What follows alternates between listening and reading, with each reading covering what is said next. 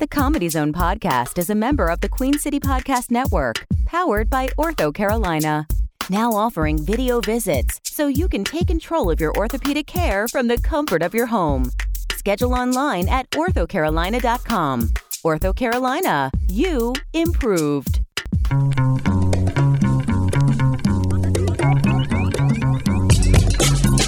From Charlotte, North Carolina, this is the Comedy Zone Podcast.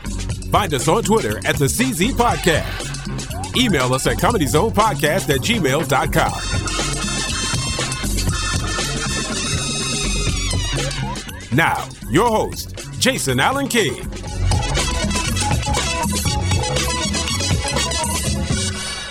Welcome to the Comedy Zone podcast for the week of July 22nd. I can't believe it's already July 22nd. I'm your host, Jason Allen King. Thank you for tuning in. We have another fun show for you again this week. And we're back in the studio, which is kind of crazy. Last week we are kind of all over the, the country, sort of. It's always fun to see the handsome face of this specimen in front of me here. Uh, you know him, you love him. He's the man behind the curtain, Brian Baltashevitz. How you doing, buddy? Hello, Jason. How are you, sir? I am doing pretty good. There's a saga that started last week. Yeah.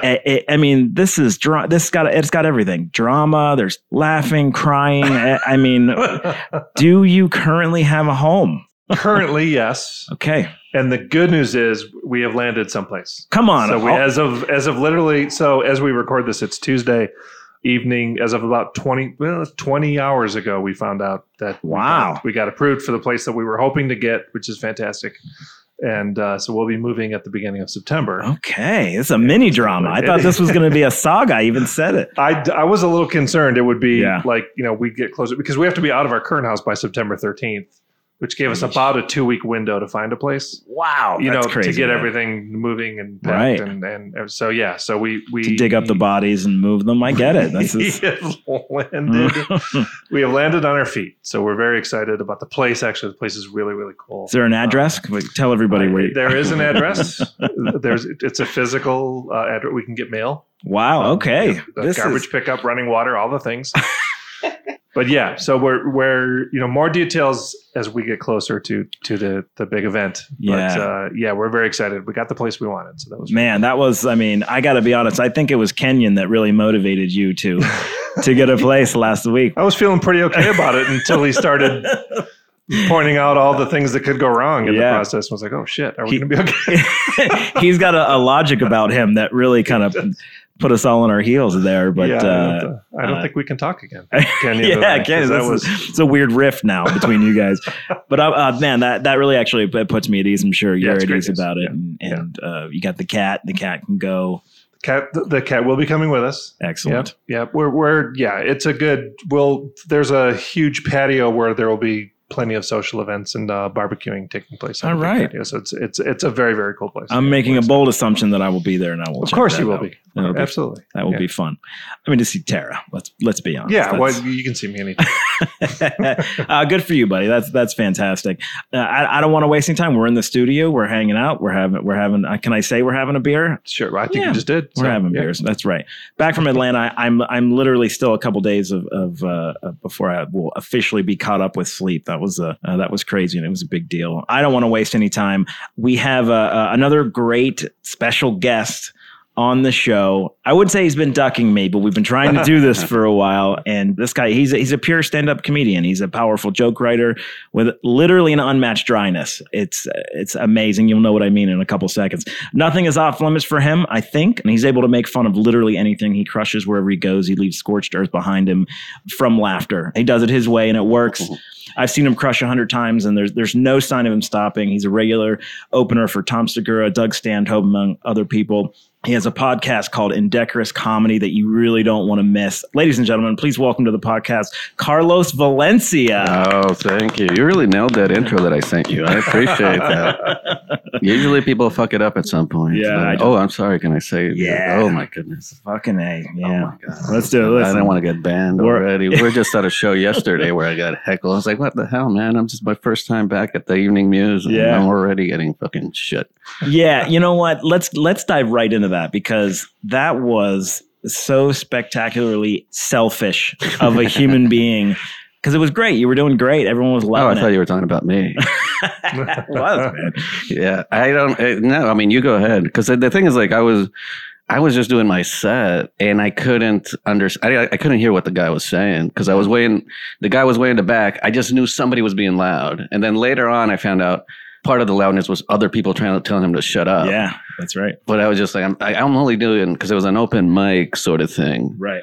And I'm like, it's, I only have six minutes. If I address this guy, that's going to eat up Yeah. the rest of the set Yes. and might even go longer. And I don't want to, you know, make my set go even longer because I know like after me, there were still like 10, 15 people that were supposed Sure. to, because it's a mixed music, like music. yeah, and it was Don's birthday, music, and it was Don's birthday, and I'm like, I'm not trying to turn this into some adversarial thing. But if I'm up there and there's a bunch of noise coming from the back, and I don't address it, then at some point it becomes like, well, what's wrong with Carlos? Does he not hear this shit? I mean, what the fuck is wrong with him? Yeah, yeah. So at, at one point, I had to be like, well, okay, there's somebody yelling in the back. What's going on? And I'm like, even then, I'm like, I don't know.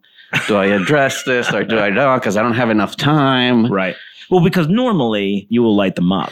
you know? Yeah, if it was my show, like Right. that's the thing. Is like if it was my show, okay, then all right, we're getting, we're doing this. Yeah. But it wasn't my show. It was not. I was not the headliner or, whatever. It was. Yeah. I was just one tiny little piece of a big show that was Sure. also supposed to be celebrating Don's birth. Does everybody know? Do we need to explain who Don Yeah, is? Don, Don Coster, the owner of, uh, uh, co-owner of the Evening Muse, Yeah. one of our favorite human beings. Absolutely, Uh, he's a great dude. I I recorded my last album at the Evening Muse, yeah, so I love Don. And I'm like, I'm not trying to turn this into some adversarial thing, some because you know we're all there to have a good time. And yeah, but then I was like, okay, I don't know if I can. But eventually, the guy, I guess they've. Well, this is where you have to take over because I couldn't see. Yeah. First of all, I couldn't hear what he was saying, and Right. I couldn't see him because he was way in the back. But I just basically the guy. I I noticed it quieted down. And so I told one more. I had to cut the bit that I was already doing because I was like, "There's no time to the finish that. distraction. Yeah, yeah, yeah. Yeah, so I just went into another bit that I knew was way shorter and I could finish rapidly and just get off the stage. And then after I got off the stage, I, th- I think you might have been the first one because you always come after me after I do a set. You're always like, "Man, you're the greatest," and all that stuff. so I was like, I always expect you. No, Yeah, no, see, I no, I do. yeah, I remember. So, so I- you're the first person I saw after my set, and you're the kind of you're what you're actually the first person that explained to me what actually was going on. yeah. The guy basically you, the uh, Patricia joke. I'll call, call it that. yeah. Uh, he the started infamous Patricia joke now.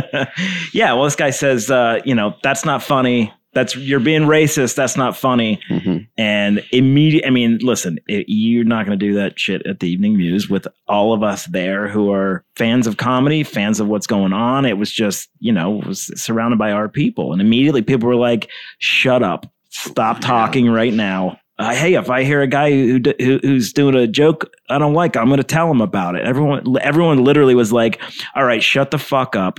Don, and I don't want to put words in Don's mouth, but I know Don went and said, I saw a little bit of this point in action. It's my birthday. And the guy was basically moved to the door, like, hit the road, man. That's It's- what. That's what. Yeah. Eventually, that's what people told me, and that's where like that was the weirdest part for me to understand because it was just like, oh yeah, he was saying you're being racist, and I'm like, Yeah. like I don't like. I'll be the first to admit I've told jokes before that can be that can be interpreted as racist if you're a of dumbass. context. Yeah. right. But that night, I like I don't I was because I was as soon as I heard that, I was like going through my head like what jokes did I tell because I couldn't remember any that were racial or racist. And I just couldn't, and then, and but that was what everybody was saying. It's like, what did what did this guy fucking hear that thought he? And a lot of times, I mean, it's not the it's not the first time shit like this has happened, but sure. so I'm kind of used to it in a sense that, that a lot of times there is no logical explanation to it. It's just they heard some word that triggered them and they stopped listening after that. Like I could say some, uh, I don't know, I can't think of any right now, but if I just said some word that triggers somebody, and then the rest of the bit is about how could the rest of it could be about how you should never say that word. I wouldn't. I would never have a bit like that. But I, I Yeah. could be trashing racist for the rest of the bit. But they just heard the one word, and that's all they care about. They Right. just heard one word. They stop listening, and if they feel entitled enough, like this guy, they feel that they have to stop the show. Yeah. like it's because I, I I've said this before, and I said it to plenty of people last night because it just happened again. But I don't mind if you don't like my jokes. Uh, You have every right not to find me funny. Right. I'm not going to tell you that you're wrong if you don't think I'm funny. But the right that you don't have is to tell other people that they can't find it funny. Right. That's when I have a problem with it. Is when Yeah. people are like, I don't think that's funny, and nobody else should laugh at it. And the other part of the show was just that my set, at least, it was going fine up to that point. Well, th- yeah, that was that's the part that frustrates me. Everything you just said was that guy felt so entitled to open his mouth and literally yell to the stage, "That's not funny. You're not funny. Stop what you're doing." It's like, wait a minute. There's literally a hundred people in here. Everyone's laughing at every Right. joke. Everyone's having a good time. It's not like there was even this groan or whatever. People were getting it. We, it's a comedy show. It's funny. It would have been, a, yeah, because it would have been a different thing if I was just bombing into silence for the whole set. Yeah. Hmm. And then then you could at least i mean i still think it's a asshole move to yell out to any performer Yeah. but at least there would have been some logic to him being like you're not funny because like Yeah. oh well yeah nobody's laughing okay maybe you have a point Sure. Right. but i don't but everybody was having a good time and i was talking to somebody after that show last night and they brought up a thing that i've said before which when i get really angry i don't usually get angry for with hecklers because most of them are just drunk and i'm a drunk so like i can understand. So usually i i treat it at least at first approach i'm like listen dude i know you, you know you're trying to be funny or whatever but i got this. I've been doing Mhm. comedy long enough that I don't I don't need your help. It's all right. Right. And if they if it keeps and keeps and keeps going, then okay, then we're gonna have to have a problem here. Sure. But I I, I don't usually just off the bat treat it as like you piece of shit asshole. Like I, I try to Right. but the Well, times again, you're a pro. You you diffuse first. And uh, yeah, I try to at least. And but then when I really have lost it, I've lost it a, a handful of times. Like I, maybe I don't know even I don't even know five times. But I've, the few times that I have lost it, like it's because not so much because I'm offended by what they said, but when they say something like "you're not funny," to me it's whatever. I've been doing this long enough that I don't care. If I wasn't funny, then I wouldn't still be doing this 15 years. Sure. yeah. But people that say that sort of thing can just as easily say it to somebody that's a year in or two years in that are still insecure about doing stand up. And so hearing shit like that might just destroy you. Like if you're a newbie and you're doing a show and some asshole yells out, you're not funny or you suck or all that shit, that might be enough to discourage you from ever trying it again. Like if I had heard that when I was about two years in, it might have, because I was very insecure when I started Sure. out. I was very scared. And so you hear that shit when you're still not sure. Somebody tells you you're not funny, you might think like, well, you know, maybe I'm not funny. Right. Maybe I shouldn't be doing this shit. So that's those are the times that I really, really lose it because it's like this person felt so entitled. They felt their opinion was so important that it overrode the consequences of maybe crushing this person's dream. Yeah. So that's when I really Right. lose That- it on people. that's unforgivable. I yeah, I can't Yeah. and that's like I last time that happened that I can remember at least was at Petra's here in Charlotte. Mm. And this guy, I don't know what joke he got angry. You can never tell, but he got angry at some joke, and he has, he has that same sort of thing. You're not funny or whatever. And and I just went after him. I was just like, because you performed at Petra's, like Yeah. the bar is not that far from the stage. Sure, right. Like maybe there's like maybe two lines of tables before Yeah. the bar. yeah. So he's like right there. And so basically, I went through that whole thing. I went through like you're, you're a piece of shit entitled, like because and then I even ended up breaking the mic stand because I, I didn't realize how angry I was that I broke the top part of it. I still Yeah. feel bad about that.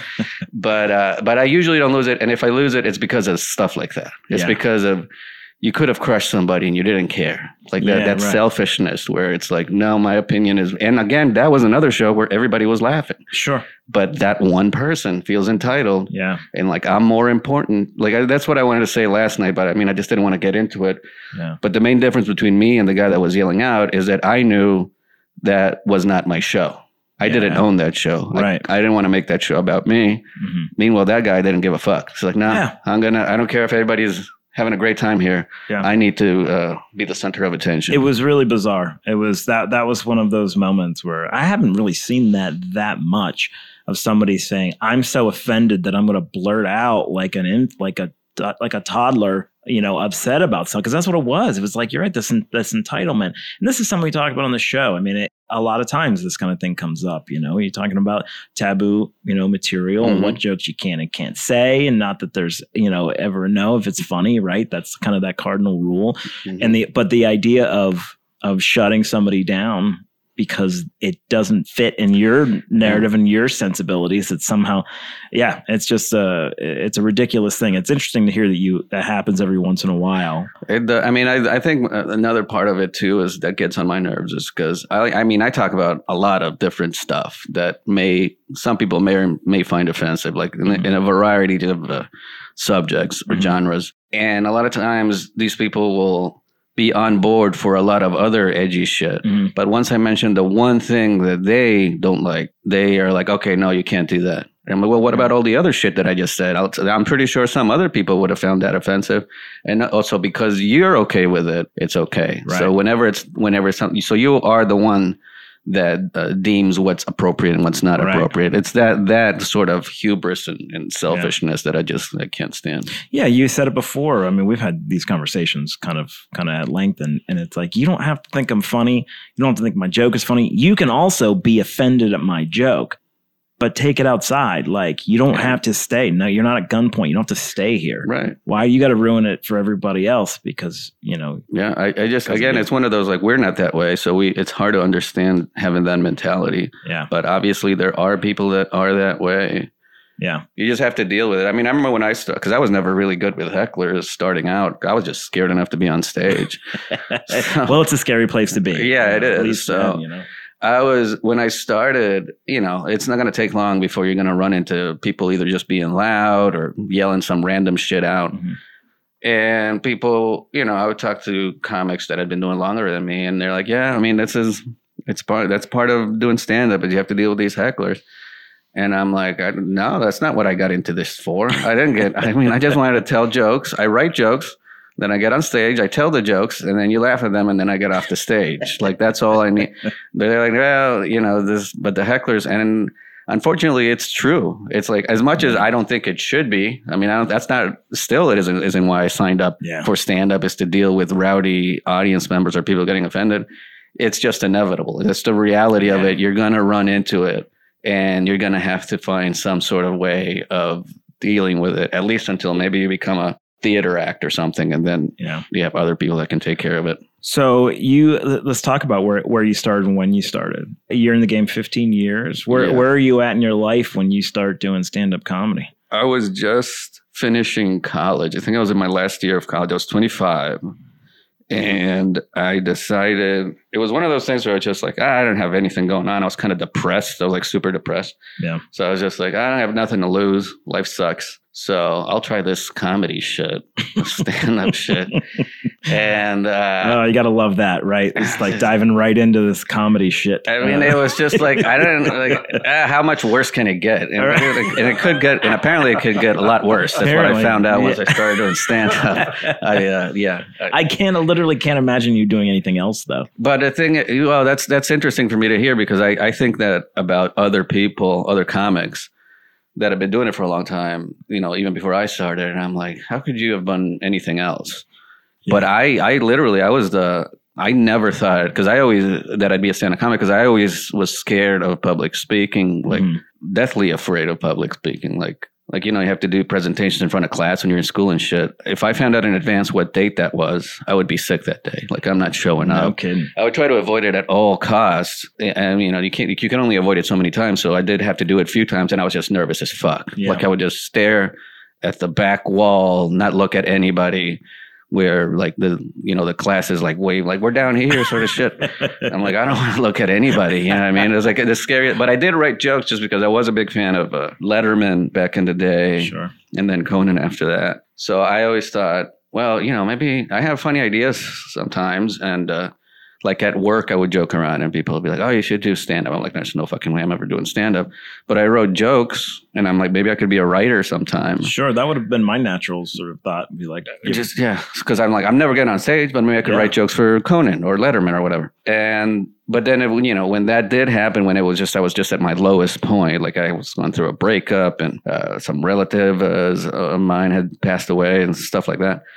I was like, well, fucking, all right, let's try this thing. And I'm not going to say it was great. It actually took a while before it was anywhere near okay, but it wasn't horrible enough that it discouraged me from ever doing. Like the first time I ever did Yeah. stand up was at the Comedy Zone, the old one in uh, No, not the very first one, but the the, The second one on, on college. College, yeah, right. Yeah, because I think the first one was on Independence, and Yeah. then I never did that. But the one on college, because I didn't know what, how did you, uh, how you do stand up. Like I don't know if anybody does, unless Right. your dad's a stand up or your mom's a stand up. Sure. I feel exactly the same way growing up. You I had no idea. I didn't even know that there was comedy outside of comedy clubs before I did comedy. Yeah. I thought if you're going to see a stand up show, you got to go to the comedy club. I didn't know there was bars and brew. Well, at that point, there weren't many breweries, but bars and just Yeah. any kind of uh, cafe and shit. So I just went to the website of the Comedy Zone, and they had coincidentally around that time they had a competition. It was called the Carnival Cruise Challenge, Hmm. and it was like if you won this shit, you go on a cruise. Like you get booked on a cruise. Yeah. I didn't know anything about comedy, but I was like, all right, fuck it, I'll do this. Right. So I signed up for it. They had preliminaries, and then they picked 10 to make it to the finals. But the great thing about the way that worked was the preliminaries, no, no there was no audience, which you would think it's a nightmare. But in my case, it was good because when I went up, I didn't get much of a reaction. Like I got a couple of laughs from the judges, which felt nice Yeah. but uh, you know it wasn't like there was raw, raucous laughter but nobody was getting raucous laughter because everybody all everybody in the audience was comics and most of them were just paying attention to their own sets Sure. trying to think about what what i'm going to do Yeah. and then when they're done they're not sticking around to you know look watch everybody else Right. So even though i didn't get very many laughs neither did all these other pros because everybody else not everybody but a lot of like I, that's the first time i ever saw paul hooper was there tim kidd like a lot of these guys that I know now that are friends of mine were Yeah. on that show that I later got later got to know, and they weren't getting any laughs either. Yeah. So when I got up and I didn't get any laughs, I was like, well, yeah, I got as much of a reaction So, as yeah, they did. par, par for the course. yeah, exactly. So it worked. So it wasn't. I, even though I didn't kill or anything, it was not discouraging enough for me to be like, okay, I'm never doing this again. And then after that, it was a little more. Uh, then it took me like two or three months before I did it again because there just wasn't an open mic. Like the Comedy Zone didn't have an open mic, right. and I had to just like I don't know where where do I go now? Right.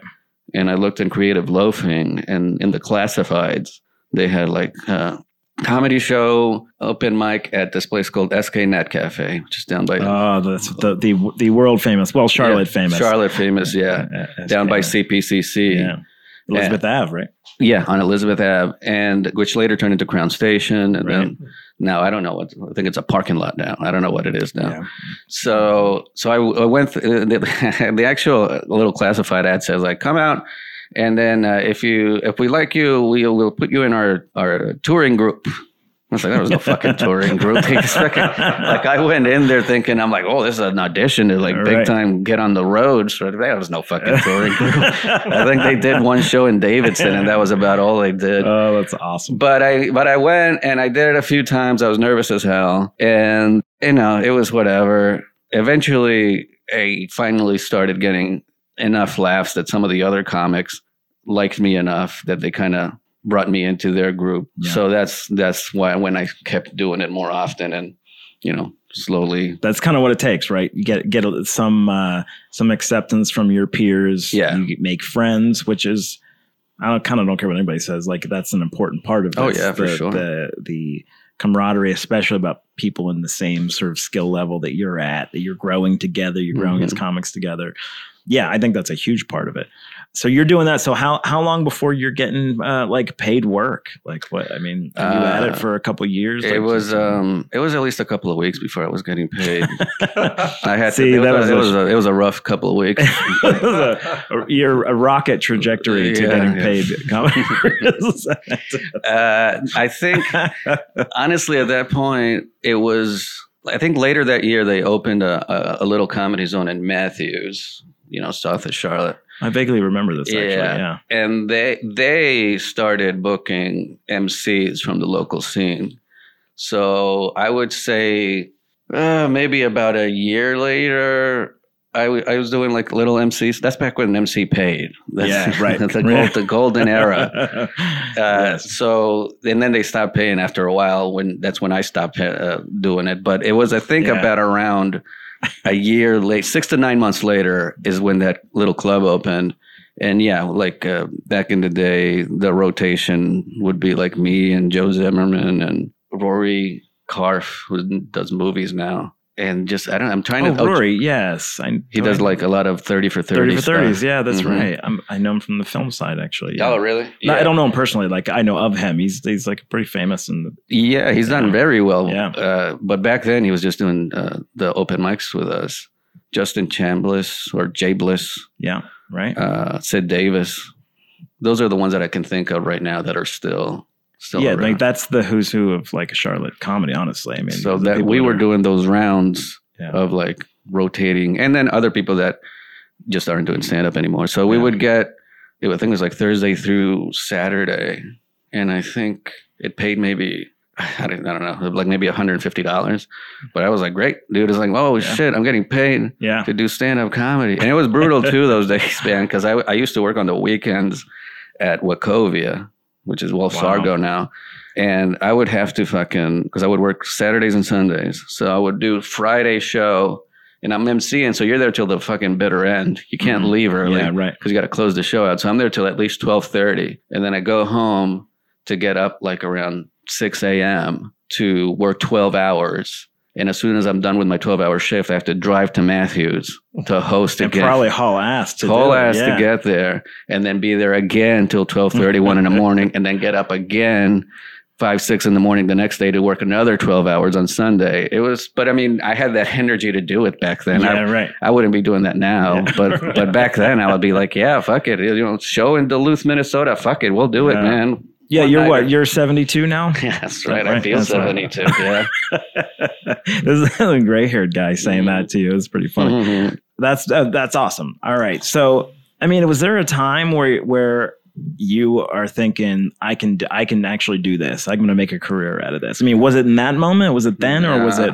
I, I assume it's somewhere where where people get to featuring where they're just like, you know what, maybe I can pull this off. I mean, I it, it, the thought was there. Like that's a uh, like on on uh, on my podcast, Indecorous Podcast, And uh, Decorous Comedy. Shit, I fucked Yeah, up you the name of it my up. own God. fucking podcast. God damn it! Like anybody's gonna know how to spell indecorous anyway.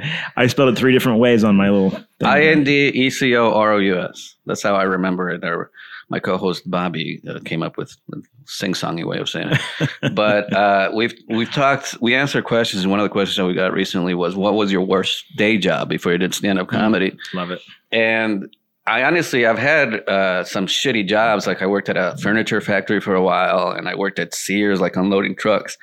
And that was more physically demanding. And as a job, they it sucked more. Yeah. But the worst time that I ever had a day job was when I was working at Wachovia and it overlapped with stand up. Because Wow. at that point, I was like, God damn it, I could be doing stand up. You know, and meanwhile, Yeah. I'm stuck in this. I didn't work at, at a branch. I worked like they have some big offices up by the university area. And I would be there for 12 hours just thinking, like, man, why the fuck am I here? I could be Yeah. doing, which it wasn't necessarily true that I could be just doing stand up because I wasn't getting solid enough bookings Right. to be like, Yeah. but the thought that I possibly could be doing just stand up. yeah.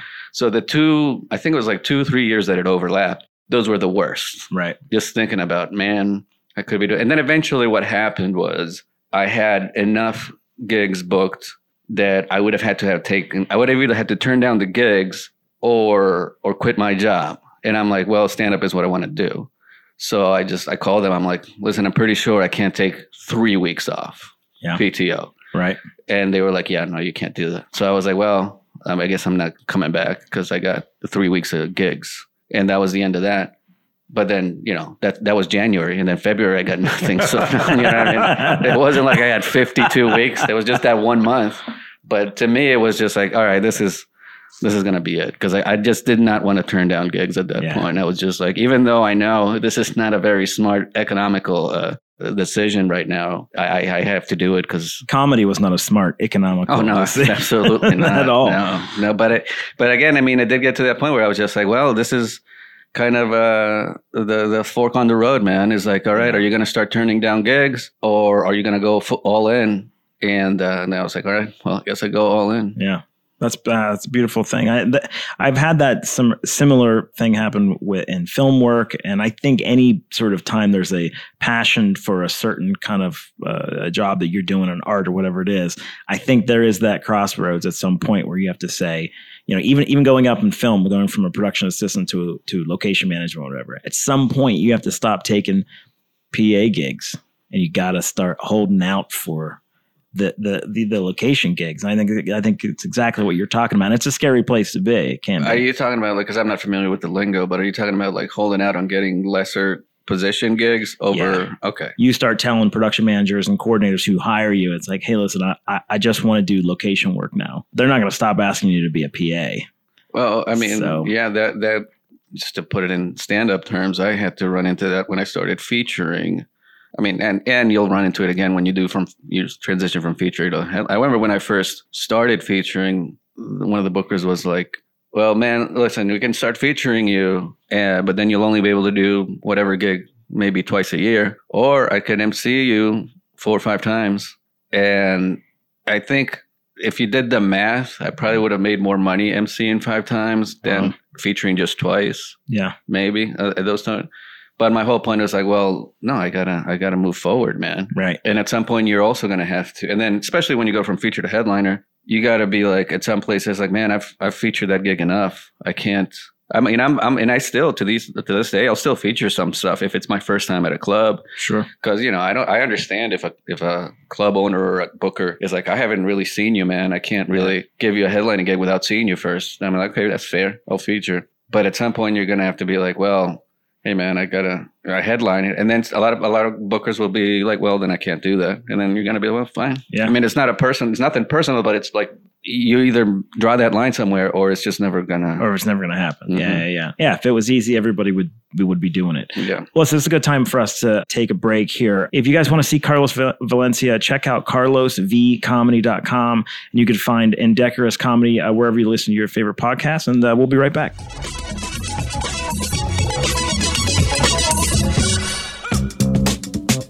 At OrthoCarolina, personalized orthopedic care goes beyond my appointment. Accessible, comprehensive, and compassionate. It's my care, my way. Schedule your appointment today at orthocarolina.com.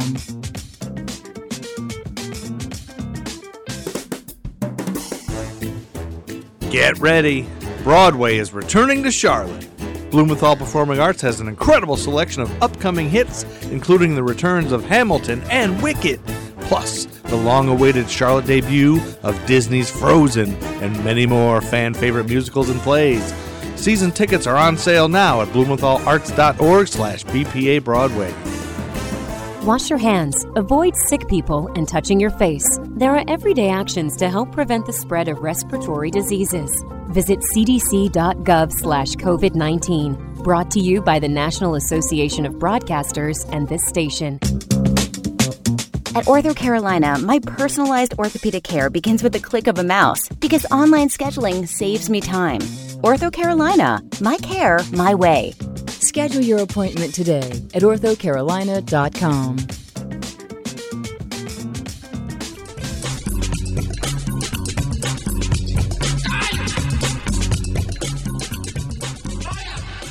Welcome back, everybody, to the Comedy Zone podcast. We're here with the uh, very funny Carlos Valencia having a good time. So, what have we learned so far? Don't yell out at one of Carlos's shows. I'm or- surprised we learned anything Yeah, there will be but that is- consequences. yeah that is true Uh, sometimes you got to take the leap, and you know that you left a job at the place where they keep all the money to do stand up, where they, have never let you keep any money. That's no right. money yeah. Good stuff, man. So I want to talk a little bit about this indecorous comedy and tell everybody a little bit about what it is and, and what you guys kind of want to accomplish and who's your partner in that. What I want to accomplish is just getting people to know that indecorous is a word. Basically, I did not realize how how rare this word was. Oh, really? The thing is, like, I didn't even come up with it, but I do it with two other guys, Ian and Bobby. They're my co-hosts. They're guys that I've known. Ian, I know. Ian started comedy before I started comedy. Really? Ian started comedy before Joe Zimmerman's because Joe is like six months ahead of me. Doesn't sound like you know Ian and Bob's last name though. That's what. Oh, I do, but here's the thing: they don't want me to say it out loud. come on, are you serious? Yeah, dude. Like I don't know. If, we were like off. We were, I don't know if I should mention it, but it, like we were talking about the difficulties of getting your the name of your podcast out there and get it advertised. Try doing a podcast with two other guys that won't put their names on the fucking podcast. That's a reason. This is real. You're not. Oh, messing- I'm not kidding, dude. I'm like Oh I, my god! Ian. He does have a last name, which we never say. Wow. And Bobby, that's not even his real name. We, we, he goes by Bobby. You know who he is. I'm you know sure I who do. Bobby is. Wow. I can't say his name out loud, but You'll tell he- me after. yeah. I'll tell you. but the he runs a Airbnb. So, oh, of course I do. Now, yeah, so you know who I'm talking. About. I did about. have an inkling. Okay, got it. yeah, yeah, yeah. So he's scared that if he says something controversial on the podcast, it's gonna the people are gonna leave bad reviews or something. Could, that couldn't be more Bobby. yeah, yeah, yeah. Knowing Yeah. knowing Bobby, that literally is so his brand. I Yes, yes. so yeah, so I, I'm I'm in a podcast with two guys that refuse to put their name on it. So it's all on me to put it out there. oh my god. Yeah, which is you know sometimes comes with its difficulties, Yeah. but it's still. I mean, it's fun. I don't even I don't even remember what the question. Oh yeah, yeah, yeah. The, oh, and Wait, wait, decorous. Yeah. wanna- so Ian. I just want to make sure I'm understanding this. Yeah. So you've got two co-hosts who don't want to give their real names Yes. and a word that nobody knows in the title. Oh yeah, of the, yeah. Awesome. We're You are- fucking marketing guys are killing it. geniuses here. yeah. What could go wrong? This uh, is success I- written all over it. I actually just thought about this because we had my buddy Matt Davis on, and we were talking about because Matt is a very, very smart, very funny comic. And I told, so I was like, Matt, have you ever heard this word? And he was like, No. And I'm like, Fuck, if you don't know this word, we're really fucked. Uh, but the thing is, I think Ian's the one that came up with it in Decorous. He brought it up, and when he said, it, I'm like, Oh, that sounds a lot like because it basically means just like uncouth and. Mhm. Like every every other every word that people have used to describe my comedy, basically just uh, Yeah. and and we actually at the start of the podcast we do start it out with like indecorous means blah blah blah blah. I can give a couple more words for your. Okay, okay. You, you, we don't think we have enough time. I think that's the end of the podcast, everybody. Thank you for being here, uh, Jason. I appreciate you Oh. making the time. Wait, is this not mine anymore? Okay. Uh, but I think what happened was he brought it up. Ian brought it up, and I'm like, yeah, that's perfect. I didn't realize how rare the word was, and I think the reason I didn't is because in Spanish it's not as rare of a word. In indecoroso, it's, Oh, okay. it's just same the same word, and it's not that uncommon in Spanish. So I guess somewhere in my head it mixed it up, and I'm like, yeah, that's a common enough word. Yeah. And then fuck no, because nobody knows what. Let alone people don't know they don't know how to spell it, so they don't even know how to find the podcast. Is there a K in there somewhere? Yeah, Yeah. right. So it's like three Ks. So I don't even know how to uh, really put it out there because if I say the word, all right, people don't know. So I'm like, we've had several discussions about renaming the podcast. So I'm going. We, we've done season like we did season one, and we took like a two week break, and we're about to finish season two. So I think. When we start season three, we've been. I think it's going to be called uh, Comedy Zone Podcast. Oh, That's what we're going for season three. Yeah. It's not going to get as much Don't attention as you think think, so? actually. Yeah, right. you would think that'd be a home run. You- yeah, Damn it. Yeah, you think. It is uh, not. But basically, so to answer your question, if I can even remember it at this point, uh, Well, tell me about the podcast. What's what's Yeah. the theme and style? Like, it's basically we have segments because the thing is like it's not a spelling contest. No, is what it's I know. not. No, okay. we have segments where I mean it's it's changed a bit from season one to season two, but I did want to even from the get go have uh, some sort of theme to it. I didn't want it to be just me, Bobby, and Ian shooting the shit because Yeah. I think there's a lot of podcasts that are like just hey we're the pals that shoot the shit. Yeah. Yeah, I'm like, uh, like, who cares about us, man? At least it's Yeah. famous people shooting the shit, Right. You know that that makes people care, but not us. Sure. So basically, we made it our theme where it's kind of an educational podcast. Like we do, we have different segments, but our main segment is always like a deep dive on what is something that's kind of a fucked up history type of thing. Oh, right on. Like we just we just recently did like the the dark history of the FDA and Hmm. like like shit like that or medieval jobs and shit like, shit that's fucked up, but you know can still make it funny. Yeah, right. So that's our main segment. So you'll actually, it is funny, but you also get to like learn some shit. And then this season, our basic format has been we answer listener questions and then we do some weird news thing. And then we do our little deep dive. And then the end segment, it's, we always mix it up. But it's basically, yeah, we try to do shit that, I mean, you're going to learn something. But also, we're just having fun while we do it. And we always have at least, uh, well, not always. There's been a couple of episodes we didn't have a guest, but mostly we have comic guests. We've always had Right. comic, either stand up or sketch or improv comics Right on. come in and be guests on the podcast. So that's, you know, and it, I think it helps to have that variety because otherwise I, I think you might get a little stale. Get a little stale. Yeah. So that's kind of fun. Like I, I would love to learn some of the other Can you think of any of the other ones? Like I love the idea of like a medieval job that maybe doesn't even exist anymore. There that's was- like cleaning up the dead bodies from like torture devices. Like, Like, one of the cleanup man. I don't There know. was actually when you bring that up, I like I, I do remember one of them jobs was just like cleaning the latrines of the king or whatever, or the Oh. royals or whatever. Like that was a job. Like you were the guy in charge of. I guess because you know if you're the king, you can't just have the guy that cleans all the other toilets clean your toilet. You got to have an exclusive special. You got special. special poop. toilet. That's right. Yeah, yeah, that's right. So you got to have some special guy. Dude, well, it is divine poop if you really want to. Yeah, yeah, that's true. That's true. Divine right. Divi- Divine right poop. I and I- actually one thing that I remember we learned, I, I learned at least from the first season, is that apparently during the filming of The Wizard of Oz, these midgets were having orgies left and right during What? the filming. Yeah, did you know about that? You No. heard about this, Brian? Yeah, there's You a heard about- movie. Chevy Chase was in a movie called I want to say Under the Rainbow. Uh, that's all about the midgets during the making of the Wizard of Oh. Oz, and it's Uh, We're not really supposed to say the M word, guys. Oh, sorry. You guys know Sorry, that. I found it. I've had it up to here with midgets. That's a great. Yeah, that guy didn't yell at that. No, he didn't. That's care the one I would have been okay with him yelling at. Yeah, you can't yell at. But yeah, apparently these midgets were because apparently I don't know if it's He dove- he oh, dove I'm right sorry, in, man. sorry, yeah, I apologize. These uh, uh, deplorables were in the, but they they were going they're going nuts because apparently it was the biggest like gathering of them since they since ever.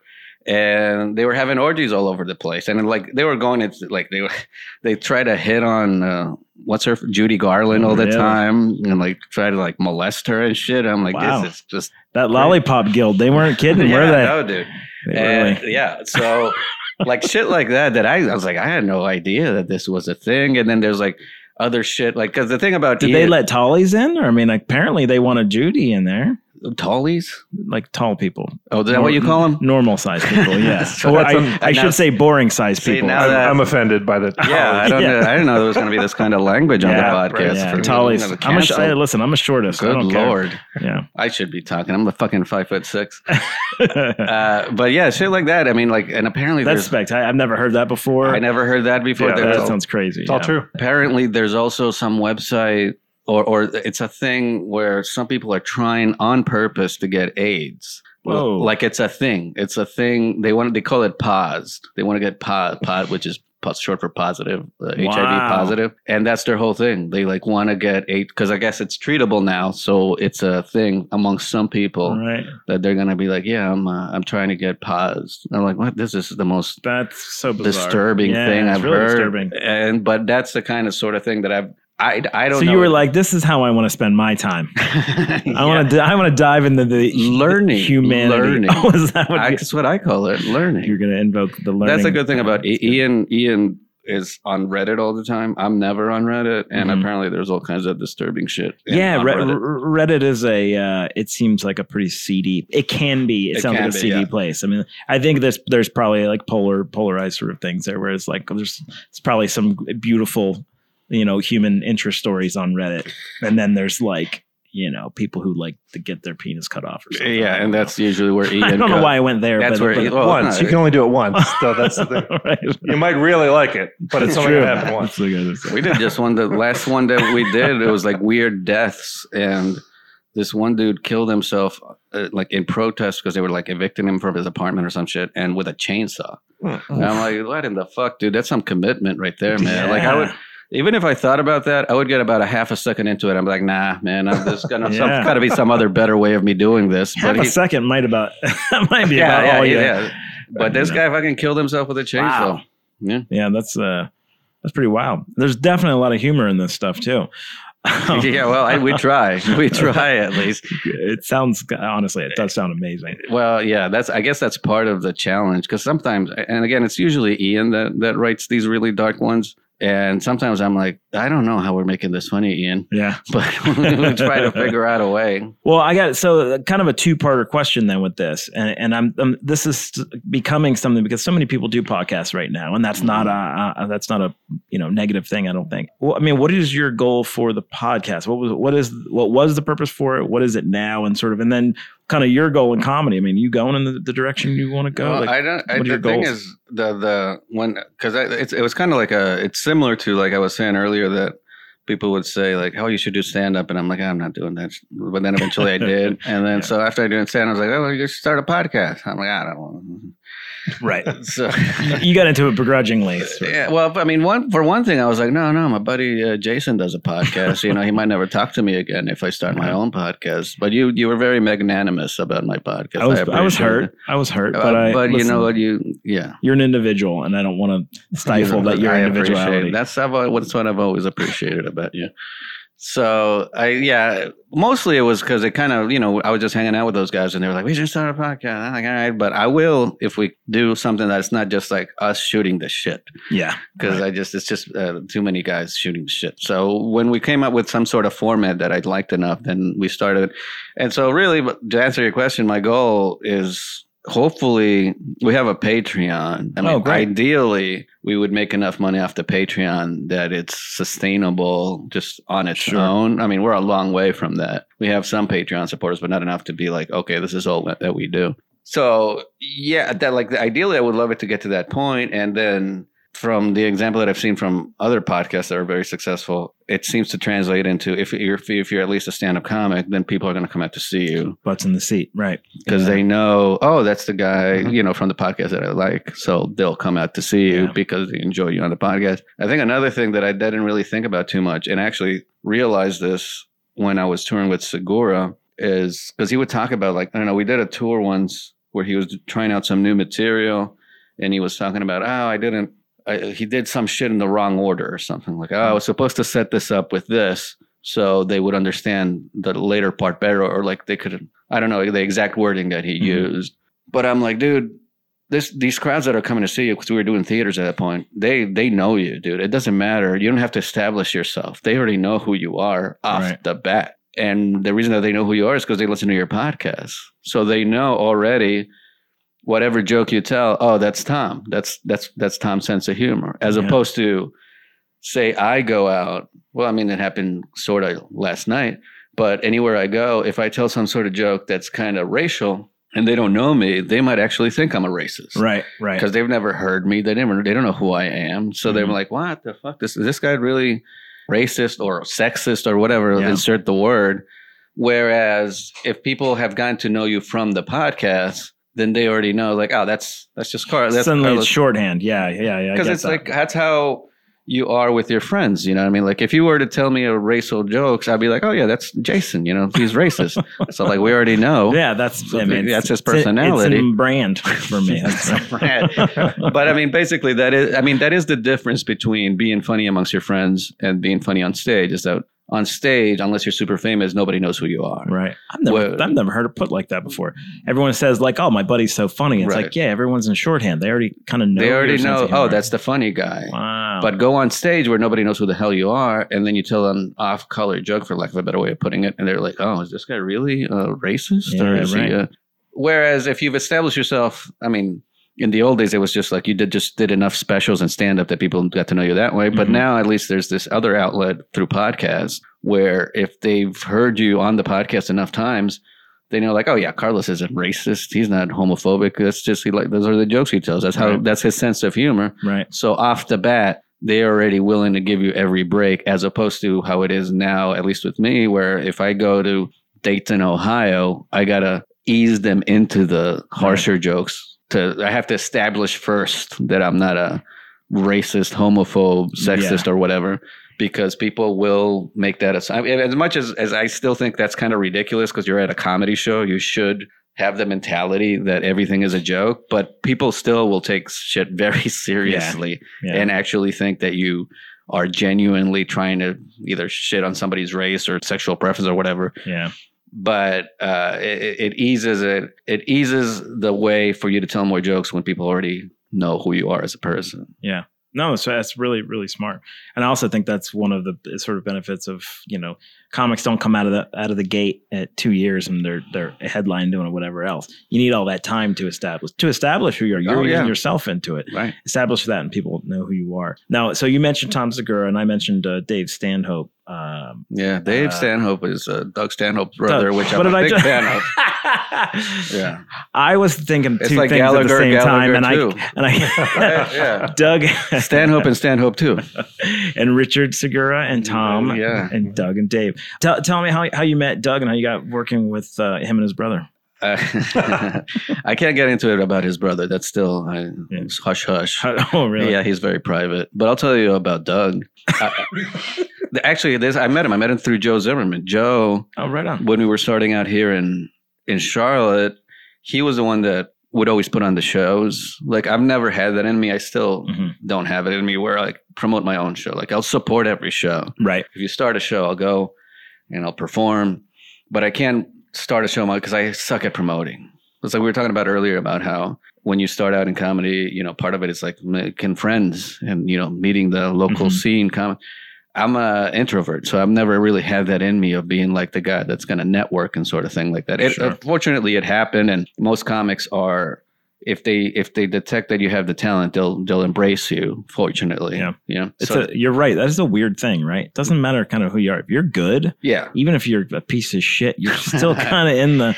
Well, it- I mean, present company excluded. I just sure. mean it kind of doesn't matter once you. If you're good, like people will put up with it because it's kind of it's good. yeah they'll they'll gravitate towards you like I, I mean that's another tangent but i, I kind of even when i moved because i moved after charlotte i moved to atlanta and when i moved to atlanta i didn't i knew a couple of people. I knew andy sanford and i knew a couple of others but i didn't know the whole scene. So when i moved there i'm like well i better do my best shit. I better do my a shit while i'm there Right. because nobody knows me here. So i got to establish myself and then once they're like, oh, okay, this guy's funny, then I can start fucking around and like do a new material and that sort of thing. yeah. But you gotta kind of have to establish yourself so people and and from my experience at least, good comics are gonna gravitate towards other people that they you know also find to be funny. yeah, right. But anyway, Joe uh, used to run shows in Charlotte all the time because he did have that in him. Like he Yeah. not only is he a hilarious comic, but he had the the the work ethic to just like I'm going to start a show here, I'm going to start a show there,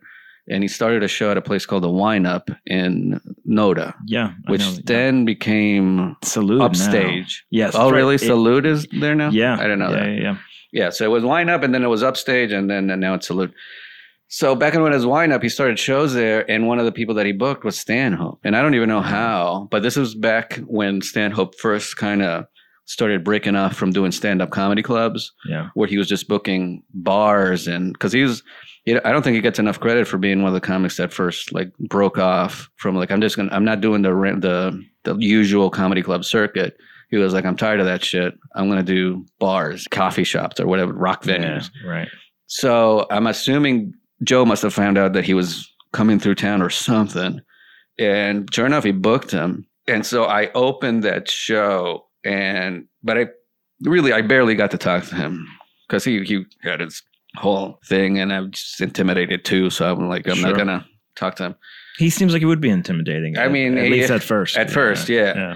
So so I'm like, I'm not, I don't want to. I'm, I'll just do my time. I'm out of here. And oh no, I, t- I take that back. I was thinking of Todd Barry. No, I didn't even open that show. I just heard. I just helped Joe run it. Like I ran the You door. name dropping. So did you hear that? Yeah, that was- I'm sorry. That, That, was, was fantastic. Todd Barry who I. oh opened no, for. that's right. I'm sorry. I That misremembered. Yes, right. No, actually, no, it was Jerry Seinfeld. I remember. It was either Seinfeld or Dave Chappelle.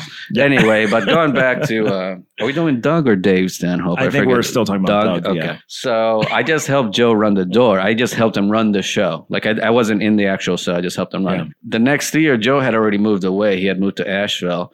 But I was still like, man. Uh, so I hit. I think I hit up Joe. I'm like, hey man, how did you hit up Doug? And that's back when you just like hit him up at Doug Stanhope at hotmail.com. like that's how you book Doug Stanhope. Is you just sent him an email on Hotmail. And that's what I did. I was like, hey Doug, I saw that you're do- you're touring. If you want to come through, I helped my buddy Joe with his with the show that you did in Charlotte last year. I'd love to have you back. And he was like, Yeah, I can do these two dates. And I hit up I hit up several venues. He ended up choosing the Milestone, the punk rock Oh, club right on. Yeah. which is right up his alley. And so we did that. I I booked it, and I I actually I emceed because I didn't feel confident enough to feature it. So I got my buddy Kerry White, who is a guy that took me on the road when I first started out, that helped me out a lot. It was a monster, but he he featured. I emceed. So that like that's when I first really really met him. And then after that, after we did that show, we um next time that he was touring, his manager, Brian Hennigan, hit me up about like, hey, Doug's doing some dates. I think he might have asked me like if I knew of any other dates that he could do. And also like by that point I was living in Atlanta and he was doing Athens and Charlotte, Asheville. He was doing like a like a four four date tour. So since he already knew me, I basically just I picked him up at the airport and we drove in my car to all the gigs, Oh, wow. sort of thing. So that's kind of I would say that's kind of when I first really started to meet him, and Yeah. then when he would come through town, I would open for him and shit like that. And then we did a tour for like two weeks, fifteen Ah, dates, That's beautiful. Man. and that's so that's how I got to know him. But going back to how intimidated, I was very intimidated when I first booked him. Yeah. I was like, when I when I booked him and he called me, I was like, I better not say anything stupid because this guy's going to destroy me. Because I've Yeah. just I just knew him from like his stage persona. yeah. But when when he actually talked on the phone, I'm like, is this really? Because it seemed like such a normal person, Right. like just calm, normal person, and that's the way he is. I mean, like he, Right. Off stage, I'm not gonna say he's like 100 percent different, but he's not like trying to go after him like, hey, oh, you say the wrong thing, I'm gonna come after you or some sort yeah. of like. That's what I was expecting, but no, he's just one of the nicest people I've ever met, and and Yeah, that's really that's cool. also been a common theme amongst the better comics or, or great comics that I've met since I started doing stand up comedy. They're all good people. Like they're all Yeah. nice, like the Segura same way. And and I think it's across the board that way because I think, you know, they're secure enough in what they do. It's the insecure assholes that they you know, they know they're not that funny, so they have to they're defensive about totally. yeah. Yeah, the crusty ones are always sort of the ones you kind of don't really Yeah. give much shit about, and there's they're few and far between. That my experience, and that goes for a lot of sort of celebrities that I've met. You know, I think you're right. I think the ones who are who are kind of shitty uh, are the ones who are kind of don't even have a great self image or for Right. whatever reason they're insecure. It's kind of fascinating. But the ones that are genuinely talented, I think are they're secure enough in themselves. why why are you so cranky then? what is it about you that uh, Well, it's uh, you know if we hit on something? I Dave Stanhope. Dave This Stan- when we this- get to we're Dave back Stanhope. Yeah, I don't, I don't know. I'll get into it eventually, but it's a it's a Dave Stanhope. Yeah. Stanhope too, as he goes Yeah. by. You know, I think Stanhope allows him to go by Stanhope too. and Now- the mallet. What is your greatest advantage as a comedian, Carlos? The Oh, well, I mean, being in these great podcasts, you know what I mean. If I wasn't a great comedian, how else would I be sitting here with the great Jason Allen That's right. Glad you used all three names. I appreciate that. Absolutely. I thought, Uh, well, isn't that what you demand? It I had, is, to, I had to fucking sign a thing It's in before I rider. got. Yeah, That's right. Yep. NDA rider. It's in my full name. All of it. You're- I don't want to get sued. There's a fun thing we do here where we uh, like to ask comics to uh, what is I was wondering when it was going to get fun. what what, uh, what is a pet peeve that you uh, see in comedy here in the comedy game? It's a really fun chance for you to say something like, "Well, comics will hold against you later." It's nice. I am very annoyed. I get very annoyed when comics laugh too much at their own jokes. Right? And and I and I'll chuckle at some of my jokes. I'll admit that I I, I do that sometimes. I'll either crack a smile or chuckle because uh, mostly when I do it is because I. I, I like seeing. I'll, I'll, I'll tell some off-color joke, and just the reaction of the audience kind of makes Right. me chuckle. Right. Right. But there's some comics that are just like, like they never, ju- never heard themselves tell that joke before, Yeah.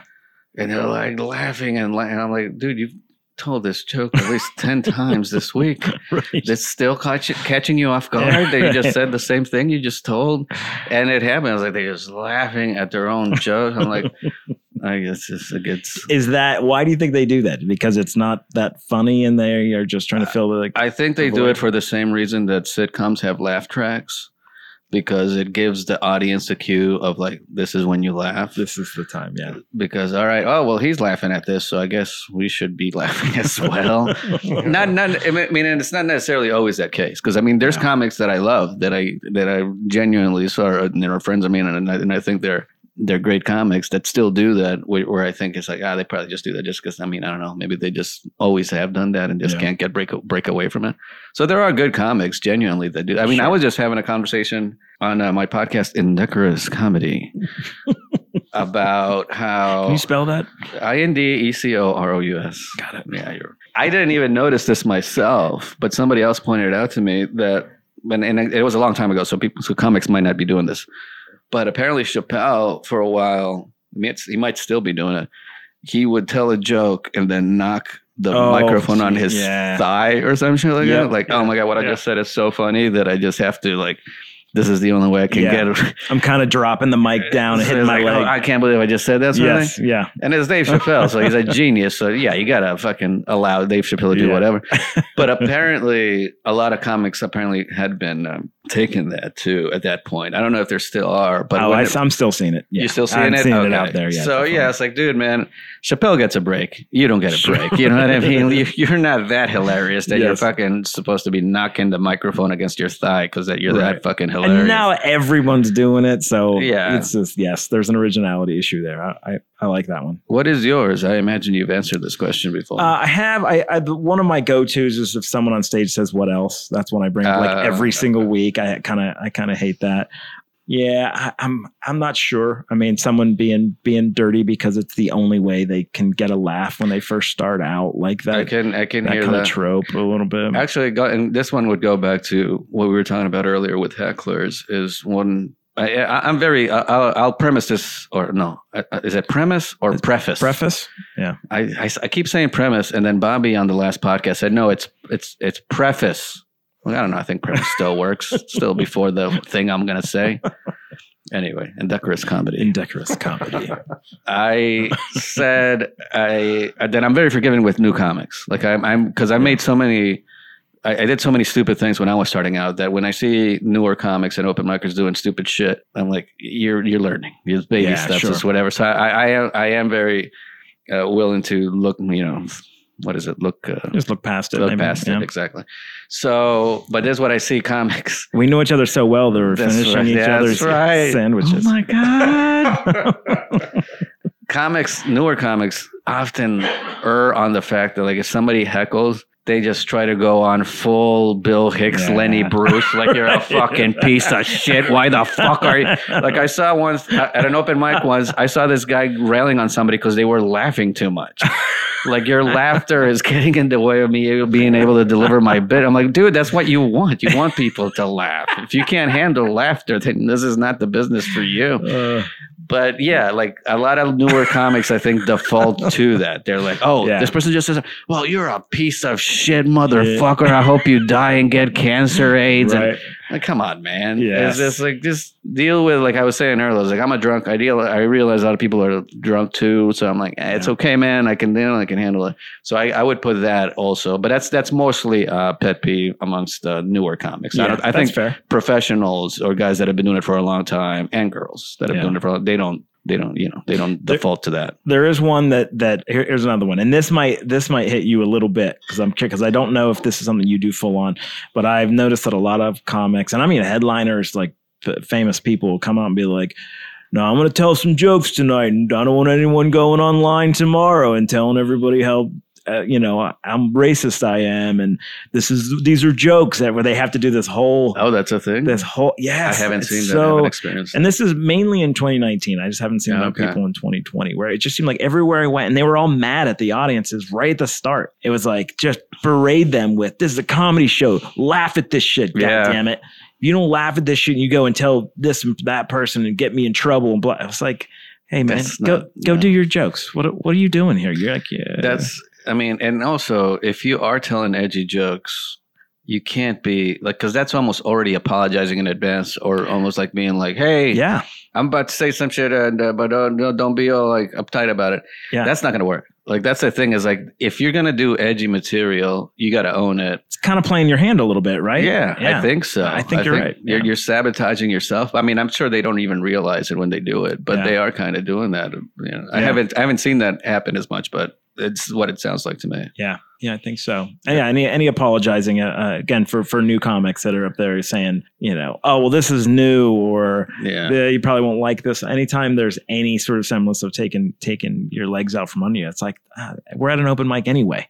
Yes. We know that this stuff isn't whatever. Like, don't you know? I know, and and, and I think it's good to say to say this, and hopefully somebody hears it. Yeah. But again, b- because I've made all the mistakes that I made when I started out, when I see it, and, and I'm more willing to forgive it just because you're Yeah. starting out. Like if you're still doing that shit five, six, seven years in, then I'm like, Yeah. all right, come on, man. But if you're starting Yeah. out, then I'm I'm willing to forgive all kinds of things. Like I hear. Sure. I was just at the local open mic a couple of weeks ago, and I had heard some comics tell some jokes that I'm like, I've heard that joke a million times, but I'm not gonna yell at this guy. I'm like, because there were jokes that I was telling when I started out that I didn't realize had been Sure, done. right, sure. If you're not involved in in this world, you don't realize how many jokes have already been told. Yeah, right. So I'm not gonna, you know, but it is, but it does. It still in the back of my head annoys me. Sure. Well, yeah, yeah. Now, when when you're at open mics, and yeah, we I see it open mics sometimes. You really don't let new comics talk to you. You keep them away from you. You don't want anyone around you. You Well, don't I like try to, to- give advice. Well, that's why I talk to you is because I know they will not approach you. So it's like you're like my defense. I was like, oh yeah, we Yeah. can't get rid. You know, fucking Jason King. They have to get destroy us. permission. Yeah, before they talk. To You're my you. muscle, dude. You're my muscle. That's how I keep these fucking open micers away That's from right. me, man. You're uh, you are super uh, generous and genuine with with new comics. Is that uh, wh- why do you think that is? I mean, I don't know. I, I wouldn't characterize it that way. I just No? think unless you give me a reason to not want to talk to you, I'm going to talk to you. Yeah. You know what I mean? And I think any just in regular life sort of thing. So I'm not gonna. I give people the benefit of the doubt. So unless you're fucking annoying, uh, you know, we- we'll Yeah. get along. And when it comes to comedy in particular, or specifically, yeah, if there's a new comic that wants to talk to me, I'm like, I'm yeah, sure. Right. I mean, I don't. I know. I want to say that I did that. I actually didn't do it that much because I was so introverted and just like I remember. there's another kind of a, a side story, but I worked with Attell. Have you guys heard of Dave Attell? Dave Attell, I worked with a lot of famous people. Famous people. David He- Tell. got it, got him, David mm-hmm. Tell. Yeah. I worked. I, I MC'd. I think I was just MCing, and my buddy Matt Davis was featuring at the Punchline in Atlanta, and it was great because I fucking love Dave Attell. Like course, he's yeah, one of the like Stanhope and Attell are like up there with like in, in the pantheon, Yeah, and but I was very intimidated because it's fucking Dave Attell. So Yeah. like I'm just MCing. I'm just like I'm gonna do my job. I go and I introduce him. I do my time, and then I do my duties, whatever. And then my buddy, but my buddy Matt had known Attell for a few years at that point, so they were more friendly. And Attell at some point, Matt's the one that told me this later. Attell at some point asked Matt, "It's like, does Carlos not like me? Like he doesn't say anything. He doesn't talk to me." Dave Attell worried the MC doesn't like me. That's classic. that's the most Dave Attell thing I think that I've ever heard. And so I was like, no, dude, I love the guy. That's why I don't want to annoy him. And I was the same way with with Stanhope when I first met. And actually, that story came up again when we did Birmingham. That's where Matt was, and Matt did a spot at the Stanhope show. And we were talking about that, how Attell had said that. And then Stanhope was like, Yeah, that's why I like Carlos driving me around because he doesn't fucking talk. Like, he just is not annoying. right. So it's like as much as I like to think that okay, Stanhope brought me on the road because he likes my comedy. Part of it is probably just because I'm I'm not fucking tucking his ear off. Dude, that's it's being a good hang. Again, that's, a right, common yeah. theme. Like, yeah, exactly. That's another thing. I didn't err on the on the side of trying to annoy the headliners too much because I just Mm. I'm not that guy. Right. But I know that that sometimes that's what you have to do. Like to if you're going to learn or because again, like we were talking about earlier, it's like how do you do stand up comedy? How do you even get started? And there's no fucking manual on this. no Right. like you, some kind of course on college. is like oh, I want to be a stand up comic. So you got to figure it out, and the only way to figure it out is by asking people, or at least Sure. that's the quickest way. Mhm. So when comics that are trying to figure it out, for lack of a better way of putting it, approach me about it, I'm like, I'll tell you. I'm fine with. Mhm. I'll tell you what I know. I can't tell you how it's done. I don't think there's any definitive answer to that, Yeah. or how to make it, for lack of a better way of putting it. But I'll give you whatever information I have, and if it helps, it helps. What I what I will say though is that I do not, or at least I try to avoid, giving unsolicited advice. Mhm. Like I'm not gonna tell you, oh hey man, you shouldn't be doing that, or you should be doing this. I'm like it's up to if you come to me and you're like, Right. hey, because it's ha- it has happened a few times where people are like, hey, what did you think about my set? And I'm like, oh, dude, I I was just concentrating on my set. I, I'm sorry, I wasn't paying. But if you want me to pay attention, let me know in advance, Right. Yeah. Yeah. and I'll pay attention and I'll tell you what I think. Yeah. But you have to tell me in advance because I don't feel I'm still kind of surprised when people ask me that to pay attention to their sets. And I'm flattered by it that they would Sure. even care what my opinion was. But you have to let me know in advance because I'm not going to automatically assume that, Right, like, oh, right. well, they want me to pay attention to their set. You're not going to sit back and just quietly judge every person. yes, right. I was like, that's what they're doing. I'm just going to be back there with like a, no, you shouldn't have done that. that was Wrong. That's right. Yeah, I'm just going to be Uh, the asshole and the fucking back. that, that's what you are. That's fantastic, dude. I, this has been a great conversation. Oh, thanks for I really me, appreciate man. you coming in. This is really fantastic. I mean, I only did it just so open micers wouldn't approach me, so I just try to stay Yeah. close to you. So I was like, I know if I, as long as Jason is around, uh, his open micers don't will stay the fuck it. away with me. All right. Undesirable. So, as we're uh, uh, as we're saying goodbye, uh, I have two things. Like, uh, who who are those comics out there that maybe we haven't heard of before? That are I don't know they they they're they're not famous but they're on their way they're getting close. Any anybody come to mind that you're like oh you know who I saw this guy in Tennessee and he was fantastic. It's Or- it's hard to answer that question since I I really haven't been on the road much since COVID. yeah, well that's fair. but I mean fair. there, but no, but there are a lot of guys that that it's it, the other part of that is that it's hard for me to judge who is not really famous as opposed to people that I know because it's like if you're in if you're in the comedy circuit, there's a lot of people there. you're like yeah everybody knows that guy. And then, then you tell a random person, and they're like, "What? Who the fuck are you talking about?" Sort of thing. But no, there's a there's a lot of. I mean, some of the best. I mean, just Paul Hooper. I love Paul Hooper. He's a good friend Yeah. of mine. absolutely He's not he's not famous, but he's fucking one of the best Should be. comics I've ever seen. yeah right yeah Matt Davis, who I've mentioned a couple of times on the podcast, he used to do. He still kind of does it, but COVID kind of stopped it. He was doing fucking shows in Mongolia and Serbia and wow fucking Hungary and shit was like he that. killing over there? Dude, I mean, I was like, because we just had them on the podcast, Indecorous Comedy, uh, actually this week, and he's amazing. Like, I was like, I met him back when he was still doing like, I met him with when Comedy Zone guys. But then at one year he decided, I was like, no, I'm going to go international. And I'm like, it's hard enough to get booked in the United States, let alone in fucking Bosnia Herzegovina. You know what I mean? But this dude was doing it, man, and he was out there. But again, COVID hit, so that fucking Ah, fucked man. them all up. But Matt is one of the greatest comics I've ever seen. Mo Uh-huh. Alexander is great. Oh, he's wow. not doesn't get enough credit. The guy that I mentioned earlier, Kerry White, he's the guy that he's probably the best comic I've ever worked with on the road. Unfortunately, he doesn't do comedy anymore. oh really oh that's That's another sad part of it is that there's some there's some amazing comics that never get the recognition that they should have gotten because they never for whatever reason they never hit it big. But yeah, just those guys. I mean, like, right. I mean, and I'm sure you know if we had enough time, I could mention no that's great several others. But yeah, those. No, I appreciate it. that's uh, names that people might not have heard before. So oh yeah, definitely. Matt Davis. Mo, Ex- Mo Alexander, Kerry White, Paul uh, Hooper. Paul Hooper, for sure. Check those guys out. And if anybody wants to see uh, you perform, got any shows coming out? Like, what are, where are your socials so people can find you? I'm uh Twitter is Carlos underscore Valencia. Oh, and let me say, please follow Carlos because it is some of the funny shit that you are ever going to hear. One, because he's funny. Two, because when people come at you, yeah. it is it's poetic. It's so beautiful. You got to see it. Yeah, if you want to get me see me get into some arguments, especially on Facebook, Yeah. Facebook.com slash Carlos Valencia. I got that one, Carlos Look at you. Yeah, Yeah. yeah, fucking, yeah. If you want to see me get into it, it was worse when when it was Trump was the president because then I would really get into people. Because you're a Trumper. Yeah, that's right. That's right. It's like you do not appreciate the greatest president.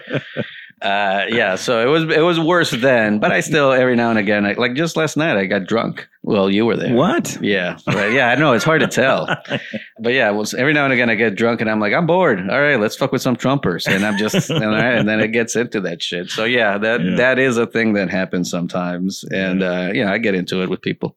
Some Very good. bookers, I'm not going to mention. No.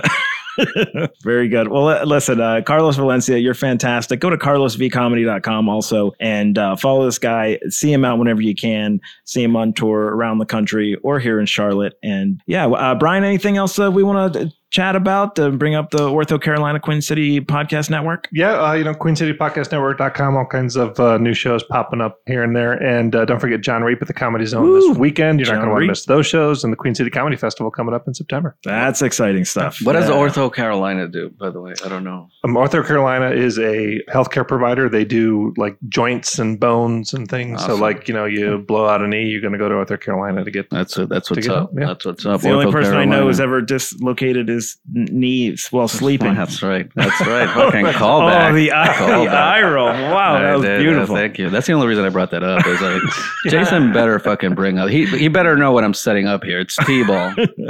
That's fantastic. CLTComedyZone.com for a full schedule. Uh, thanks for listening to the Comedy Zone podcast. For Brian Baltashevitz, I'm Jason Allen King, and we'll see y'all next week. The Comedy Zone podcast is a production of Comedy Zone Worldwide and is recorded in a bunker just off the Comedy Zone showroom at the AvidXchange Music Factory in Charlotte, North Carolina. The executive producers of the Comedy Zone podcast are Brian Heffern and Brian Baltashevitz. Talent wrangler is Mike Hall. Original music composed and performed by John McKeever.